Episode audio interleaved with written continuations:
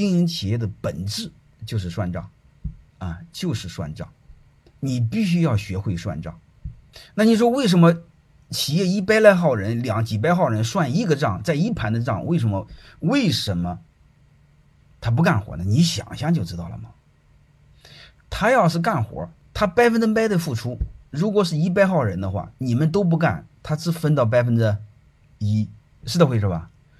如果你们都干，他不干，这时候你会发现他的收益率是多少？他收益率是百分之好几万，能明白这意思吧？所以你会发现，只要是人多的话，这个赚账算不清楚的话，人的本能就不干活。你想想是不是？你什么情况下收益率最高？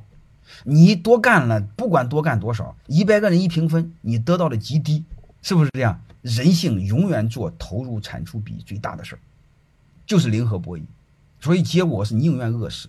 所以我们真正的逻辑在这个基础上怎么办呢？就是打破大锅饭，回到小锅饭，让企业尽可能有更多的独立的核算题，解决一个什么事儿？解决彻底解决每一个人给自己干。因为人少的话，他是能看得过来的。你会发现一百来个人干活不干活，你是看不过来的。你要是七八个人一个小组，七八个人一个小组，谁干不干活，他都能看出来。还有一个，你再加一个，让他们自己相互选人，让他自己相互选人。你比如你小组长，啊，你大家开个会，你投票，谁能干你选谁，不能干的人把他踢出去。为什么？你根本就不用考核，他自己是能看出来的，是这回事吧？还有一个，你看，就这么几个人，有没有干不干自己彼此彼此自己知道。还有一个是什么事呢？还有一个，你会发现，每个人总想多干，因为一切变得太透明，都摆在桌面上了嘛，是这回事吧？唯恐大家对不住大家。你比如你要是三五个人一组，你根本不用考勤，你放心好了，是不是这样？你根本就不用考勤，因为他来晚他自己都不好意思，你什么都不用管。几千个人、几万个人，道理都一样。所以我就给大家谈一个事儿，它背后的就一个逻辑，我们尽可能的把核算题变小，小到什么程度？小到小锅饭，小锅饭的时候根本就不用考核。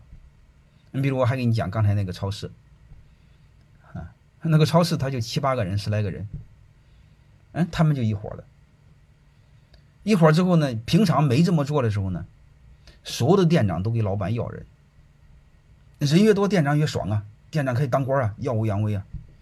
他独立核算之后，就是用刚才我讲的那个、那个、那个、那个、那个干股那个店长拿大头，就是目标之上，店长拿大头，能听明白这意思吧？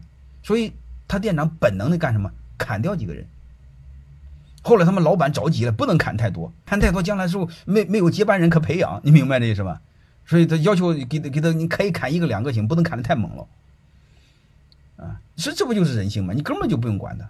他说：“那一年他企业就节约了两百多个人，以前是天天要人，人不够，那一招就就就节约了好几百个人。现在他现在要求不能砍的太厉害了，砍太厉害了，你没有后备干部怎么办？对吧？你就知道这是人性。那但是你要知道，超市他节假日忙不过来怎么办？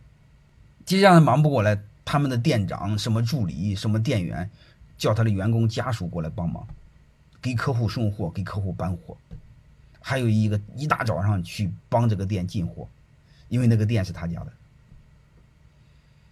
好吧，就这么简单，啊，所以我们尽可能的做好独立核算，啊，分成 n 个小经营体，